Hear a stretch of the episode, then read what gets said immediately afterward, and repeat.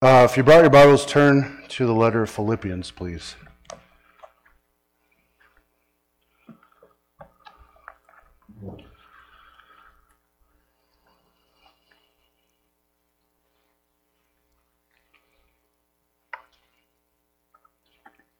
Who likes to get up in front of people?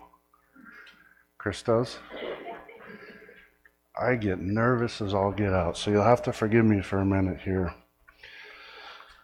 It's been uh, a couple months past four years since I've been in the pulpit to share the Word of God with a group of people. Um, to say I'm thrilled and encouraged and excited it would be an understatement. And Ted knows that, and I thought I'd share that with you guys. Uh, before I drone on, let's pray and jump right in to uh, Paul's letter to some friends. Father, we're so thankful for you, for Jesus, our Lord and Savior, for your word. Just the fact that you preserved it for centuries for us to have today is an amazing gift, born out of love. And we know that in it we can see who we are as mankind, and we can see who our God is, our Savior, and so many things about you. And I pray this morning that um, for each individual who's here um, and hearing uh, these words this morning, that we would learn something about our Lord that would penetrate our hearts and make us more like Jesus Himself. Thank you for loving us enough to, to keep your word, to save those who believe, and to be all that you are in front of us and relating to us intimately. It's in Jesus' name we pray. Amen. Okay, we'll be in Philippians chapter 1, and we'll start in verse 1. Paul and Timothy, bondservants of Christ Jesus, to all the saints of, in Christ Jesus who are in Philippi, including the overseers and deacons. Grace to you and peace from God our Father and the Lord Jesus Christ. I thank my God in all my remembrance of you, always offering prayer with joy in my every prayer for you all in view of your participation in the gospel from the first day until now. For I am confident of this very thing that he who began a good work in you will perfect it until the day of Christ. For it is only right for me to feel this way about you all because I have you in my heart. Since both in my imprisonment and in the defense and confirmation of the gospel, you all are partakers of grace with me. For God is my witness, how I long for you all with the affection of Christ Jesus. And this I pray that your love may abound still more and more in real knowledge and all discernment, so that you may approve the things that are excellent, in order to be sincere and blameless until the day of Christ, having been filled with the fruit of righteousness which comes through Jesus Christ, to the glory and praise of God. Over 10 years before Paul wrote the letter to the believers at Philippi, he and Silas were traveling through what is modern day Turkey. He ran into a young man whose father was a Greek, but his mother Eunice and his grandmother Lois were both believers. Paul and Silas, this young man that I just described, and a physician were headed to share the gospel. They were headed for either Asia or Bithynia but the Spirit of God prevented them from going in either of those directions. So they went to the coastal city of Troas. It's right on the east coast of uh, Turkey. There, Paul is given a vision. There was a man from Macedonia in his vision. And he was telling Paul, he says, Come over and help us. This took Paul and his traveling companions to a city that we know as Philippi. It was a Roman colony and a major city in the area. Alexander the Great's father, Philip II of Macedon, named the city after himself. Tad bit arrogant, but This was in 356 BC when he did that. They had conquered the city and he named it after himself. The name of the city lasted, but Philip II, he only made it about 20 more years. One of his bodyguards assassinated him. And that's what happens to men, not the assassination, but we don't last. Paul and his crew found a group of women assembled for prayer at a river on the Sabbath day, and they began speaking with them. Everywhere they went, Paul was on mission. He was on point and he was sharing the gospel. The Lord opened the heart of one of these women, and she responded to the gospel and trusted Christ. And don't miss this this was the beginning of the Philippian church. One person trusting Christ. The church at Philippi held a special place in the apostles' heart. When no other church was able to, even though they might have desired to, they just weren't able.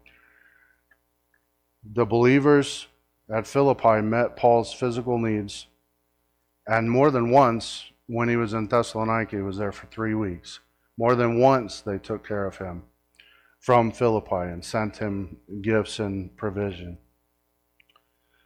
And again, when Paul's writing this letter to them, they had done the same thing. He's imprisoned in Rome, and the believers at Philippi had sent gifts to meet his physical needs and to be an encouragement. Epaphroditus, one of their own from Philippi, delivered to Paul what he described as a sacrifice that was well pleasing to God.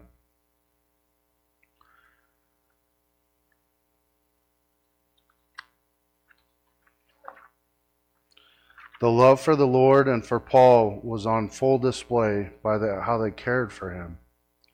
What was in their hearts was borne out in their actions.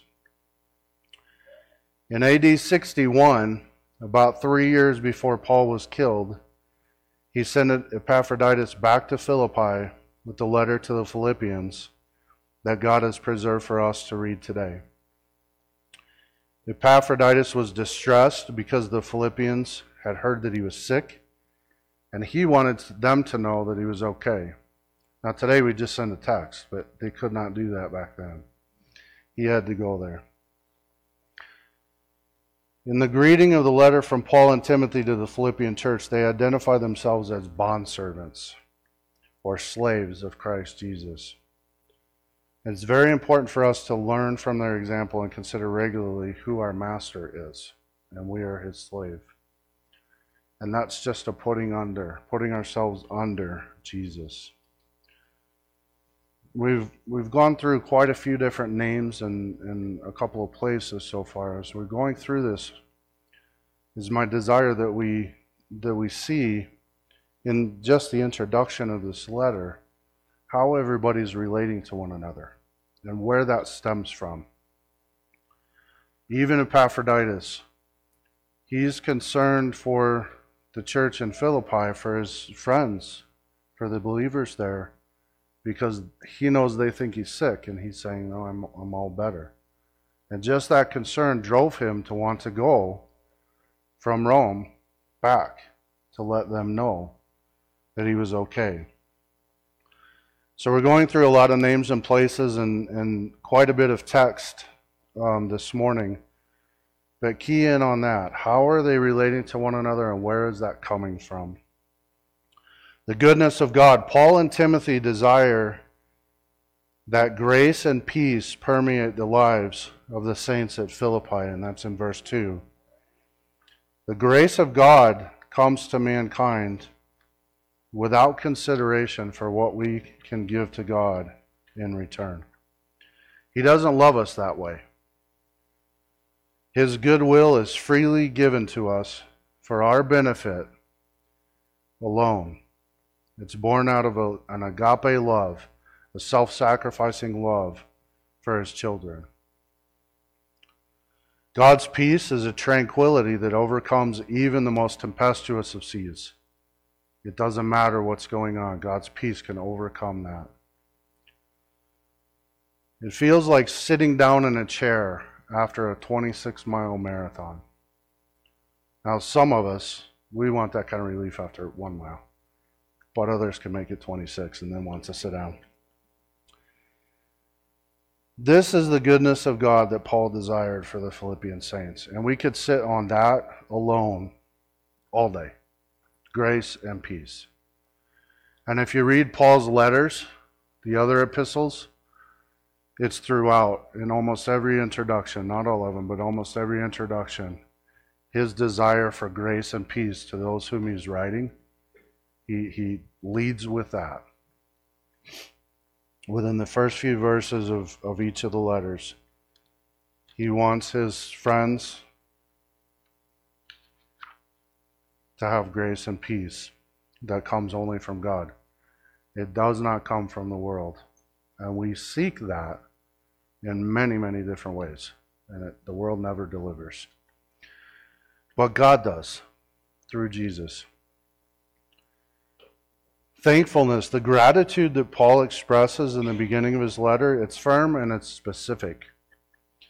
Every time he remembered the Philippians, which was regularly, as they were interacting with Paul, he was thankful for them. Every time they come to mind, he was thankful for them. Now, if we read other letters from Paul to the churches in the New Testament, he had some things to say to them sometimes and he had to correct um, and things like that. But the letter to the Philippians, he, he didn't have to correct them. He had a fondness of heart towards the believers at Philippi. He says his prayers were filled with joy every single time that he prayed for them. We would shy away from words always and every time. We learn this as we're relating to one another. They, they mean 100% of the time, and that doesn't happen in our relationships. Nothing happens 100% of the time in human relationships as we relate to one another. But Paul is very specific in that he uses both of those words, always and every. And he can say that. He's writing as a human author, but the Bible is clear that the Holy Spirit superintended over that writing. And the words chosen are very specific and intentional, every single one of them. He's 100% in his joyful prayer for the saints. Every time he prayed, it was filled with joy. His gratitude, the basis for it, is threefold. It came through the lens of their participation in the gospel from the beginning to the present. So remember, we're talking about a 10 year time period that he's looking back over and considering the church at Philippi. For that, that time period, he had watched the Philippian church be born, grow, and serve God by proclaiming the gospel, no doubt there locally, with their own words, but also by taking care of Paul and the others that he was traveling with. If they were taking care of Paul, they were more than likely also caring for one another. The heart drives the behavior patterns. What's inside of us drives our behavior patterns. Their hearts were full of love, and it, and it overflowed and showed up in, the, in how they took care of Paul. He was also grateful for the Philippian believers because as he watched their participation in the gospel, it was evident that God had begun a work in them. And he knew that it would be perfected or carried out continually until the Lord's return. In verse 6, for I am confident of this very thing that he who began a good work in you will perfect it until the day of Christ Jesus. That word perfected in the translation I'm using, that's the continual uh, work of, of God. He's carrying that out that good work continually until the Lord's return. The work of the gospel, redeeming a lost soul, sanctifying and then finally glorifying a believer, is a good work, and God does that. He never leaves it unfinished. Never. Those of us who have trusted Jesus, we have the same guarantee in that God is intimately involved in our lives and will continually sanctify us until we are with the Lord in glory. And I want to ask all of us, how often do we see the work that God's doing in our lives as a sanctifying work? If He's intimately involved in each one of our lives, if He knows us that well, and He's that big,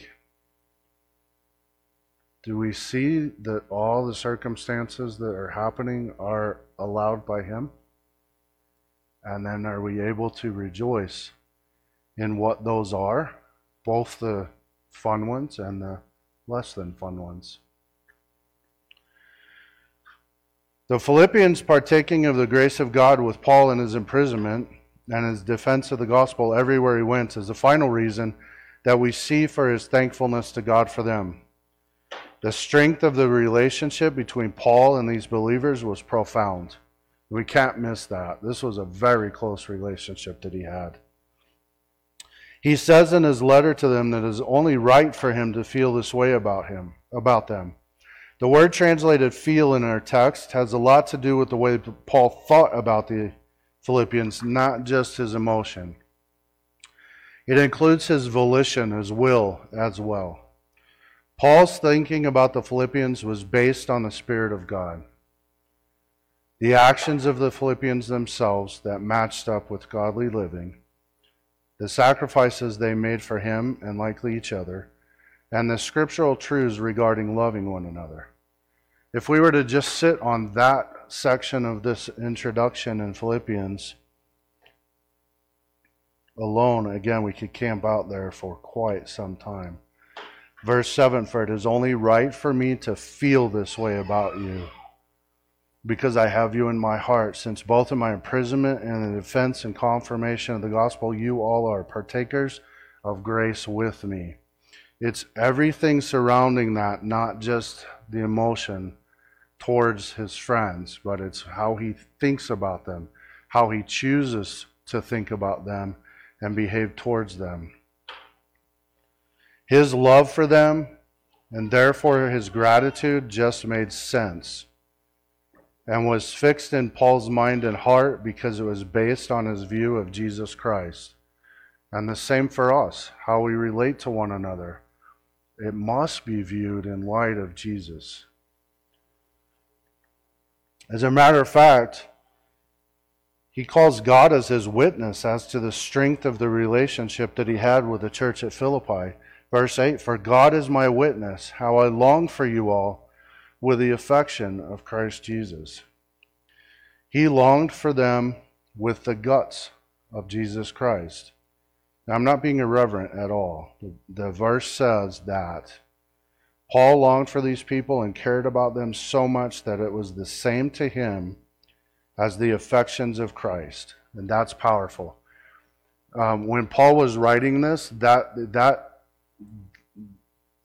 that affection or that love for people was defined using terms uh, of our guts, our intestines, our stomach, our liver, our heart our lungs. That was how they described their emotion of care and concern and love for one another.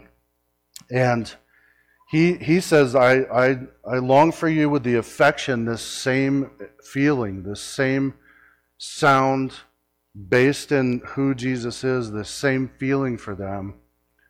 And he says, the affection of Christ Jesus. So it's not just Paul's that he's saying, he's saying, this is how this is how God feels towards you, and I feel the same way.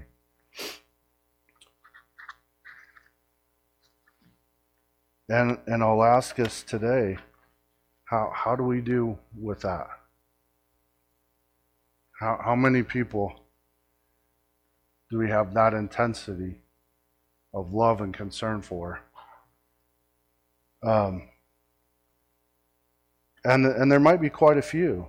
And there's others who are maybe a little bit more internal and quiet in their relationships. Are there some people around you that are struggling with that? Are there people around us that need that kind of friend? And rather than letting them initiate that, can we think of somebody we haven't spoken with in a while? and jump in. Um, don't know when that can make a difference. In light of the depth of his thankfulness, based on his relationships with the saints at Philippi, it's no wonder that one of the things he prays for is that their love for Jesus and each other will continue to grow. He asks God for their love to superabound. We can think of a, a volcano erupting, and you, you, might think there are no volcanoes around here. Where are you getting this? I took a uh, break to have dinner, and I watched a YouTube video, uh, which I'll do sometimes just pull up disasters that have happened. Don't ask me why, because I don't know.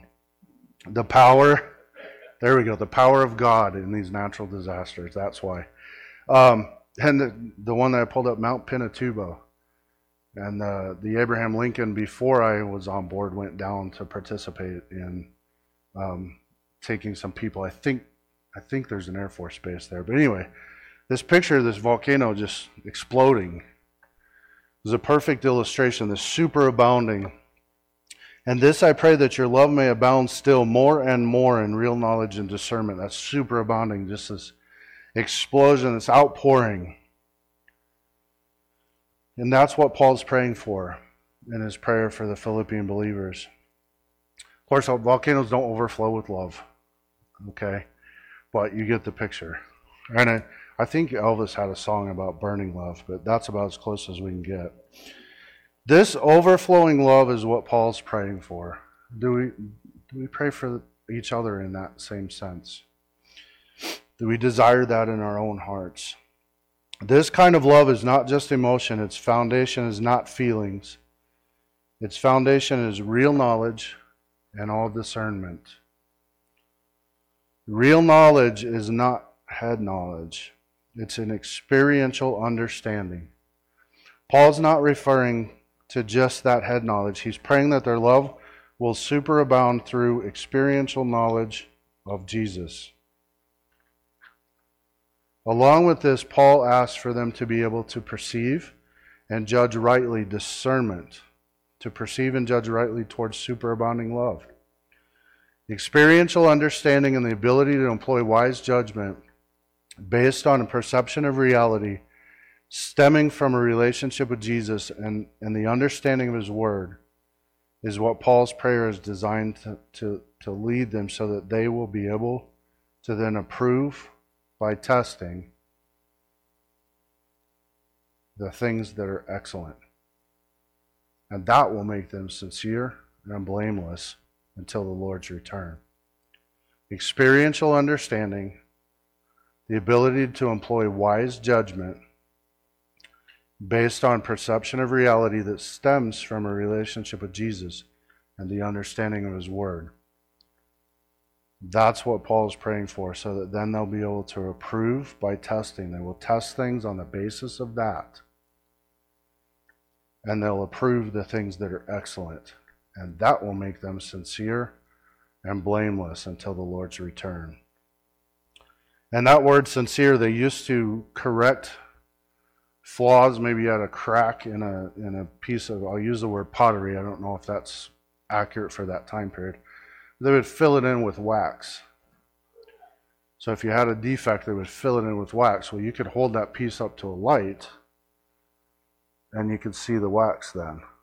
And so Sincere is broken out in two words, sincera, without wax. It's pure, sincere. So this will make them sincere and blameless until the Lord's return. We must, we should delight in this, but we must. There's so many distractions in our world. We must be grounded in the scripture for in it we have everything we need towards life and godliness, Peter says. And this is what will make us stand and walk through life in, in real knowledge of Jesus and discernment, finishing well, blameless and sincere. The fruit of Jesus' righteousness filling them up and all this will cause everyone to glorify and praise God. This is God's ultimate plan. He deserves glory. He's going to get it. He will receive it. A little later in the letter to the Philippians, chapter 2, we read, So that at the name of Jesus every knee will bow, of those who are heaven, in heaven, and on earth, and under the earth, and that every tongue will confess that Jesus Christ is Lord, to the glory of God the Father. So, what difference does this make in our lives today? Paul wrote this letter. So what? What's it there for? We know it's from God, so I'm not being glib when I say so what, but really, why why the letter? What difference does it make for us? The love for others in Paul's letter, his love for the Philippians, their love for him, it's on full display just in the first 11 verses. And I would encourage you to check out his other epistles as well. You're going to find the same thing, but this one is really packed. They had a close relationship. And I, I mentioned this earlier. We, we, we can evaluate, not, not as a putting down evaluation, but as a rising up evaluation to encourage us to seek others out. We can evaluate our love for others and what that looks like in light of Paul and the Philippian believers and how they related to one another. Do we have familiarity with one another? Um, here, we have two church services, and that makes it hard. I walked through this morning and I see faces and I don't know names. That, that's just me personally. I'm sure I'm not alone in that. So we have two services. We do have a directory, so we can we can advance some of those relationships. And it does start with familiarity, just hanging out with one another. From there, do we have depth and transparency? Is there, is there anybody in your life that you're transparent with? And, and if not, work on developing that. Um, we live in a busy world with a lot of people around us, but it's not hard to isolate. It's not hard at all. And we have an enemy, the accuser, who would be glad for that. Because then he can then he can pick us off. But there are so many people that are wanting to care for and love the body here that there's no need to stay isolated. There's no need for that. And it just takes a, a phone call, a howdy, how are you, things like that. Past that, are we seeking experiential knowledge of Jesus so that we can test and approve excellent things? The reading of the Bible and I, I know everybody here reads it all the time, so I understand that, just like I do. Um, I know everybody understands the importance of it. This is a reminder for us. It's not only is it devotional in that it draws us to God, but the Holy Spirit uses it to change our hearts from within. And it is protective in how the way that works out in part is protective in that we can look around at circumstances of life and say, This is good. This is not God's will. This is not good. And we can discern between the two and judge which one needs we need to proceed with and which one we need to disregard regarding choices and things like that. And then we can approve, um, in addition to that, we can approve the excellent things. We choose that. God is glorified in that and God is glorified in, in how we're relating to one another. And we're just skimming the surface. Right? Like I said, we can park on any one of these points and stay on it for the entire time this morning. Um, look over the whole letter. There's so much here. It's four chapters. Um, this is this is one of my favorite epistles in the New Testament. They're all packed, but this one is packed, and it's very encouraging and we see a picture of what it looks like for believers to take care of one another. So take a look at it sometime soon. Um, it's you can you can hang out in in several places. Before we wrap up, um, I don't want to. I would like to read um, part of chapter two. It's not the introduction. It's not relating to one another It's not loving on one another, but it's a picture of Jesus. It's a description of who he is, and that's the basis for how we relate to one another. And I don't want to presume that anybody, that everybody here has that foundational relationship with Christ. And I want to take this time to show you from the Bible who He is and just invite you to trust in Him if you haven't. Because that's where it all starts. Chapter 2, verse 1 Therefore, if there is any encouragement in Christ, if there's any consolation of love, any fellowship of the Spirit, any affection and compassion, Paul says, Make my joy complete by being of the same mind, maintaining the same love, united in spirit, intent on one purpose. Do nothing from selfishness or empty conceit, but with humility of mind, regard one another as more important than yourselves. Do not merely look out for your own personal interests, but also for the interests of others.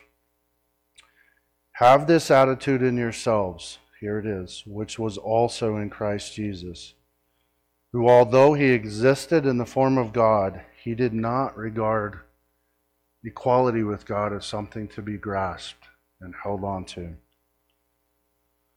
He emptied himself, taking the form of a bondservant, and being made in the likeness of men. Being found in appearance as a man, he humbled himself by becoming obedient to the point of death, even the death on the cross. For this reason also God highly exalted him and bestowed on him the name which is above every name, so that the name of Jesus every knee will bow of those who are in heaven and on earth and under the earth, and that every tongue will confess that Jesus Christ is Lord to the glory of God the Father. If you haven't trusted Jesus today, recognizing that you're a sinner and the wages of sin is death. And this is our Lord Jesus Christ, and He is wanting you to be reconciled to God. And faith in Him and Him alone is what allows that to happen. If you have any questions about that, any any of the men be able to visit with you. Um, a couple elders here today three of them here today. But anybody who has a heart for the Lord in the Bible can walk you through that. If you have any questions, please say something. Thank you, Lord, for your love for us. Thank you for putting the Spirit of God inside those of us who have trusted Christ and transforming our hearts from within and just allowing us to enjoy life on earth here in a body of believers just trying to love you and serve you and take care of each other. And I pray that you would explode that in our church and in every church in America, that you would help us to just set aside the noise and to take care of each other's hearts and put feet to what we know to be true and how we how we love each other. And we know that this all comes from deep within your love and the Trinity before creation and then just poured out on mankind as you created us, watched us fall, and and you just continue to pour out grace and peace in our lives. Thank you for your love for us. It's in Jesus' name we pray. Amen.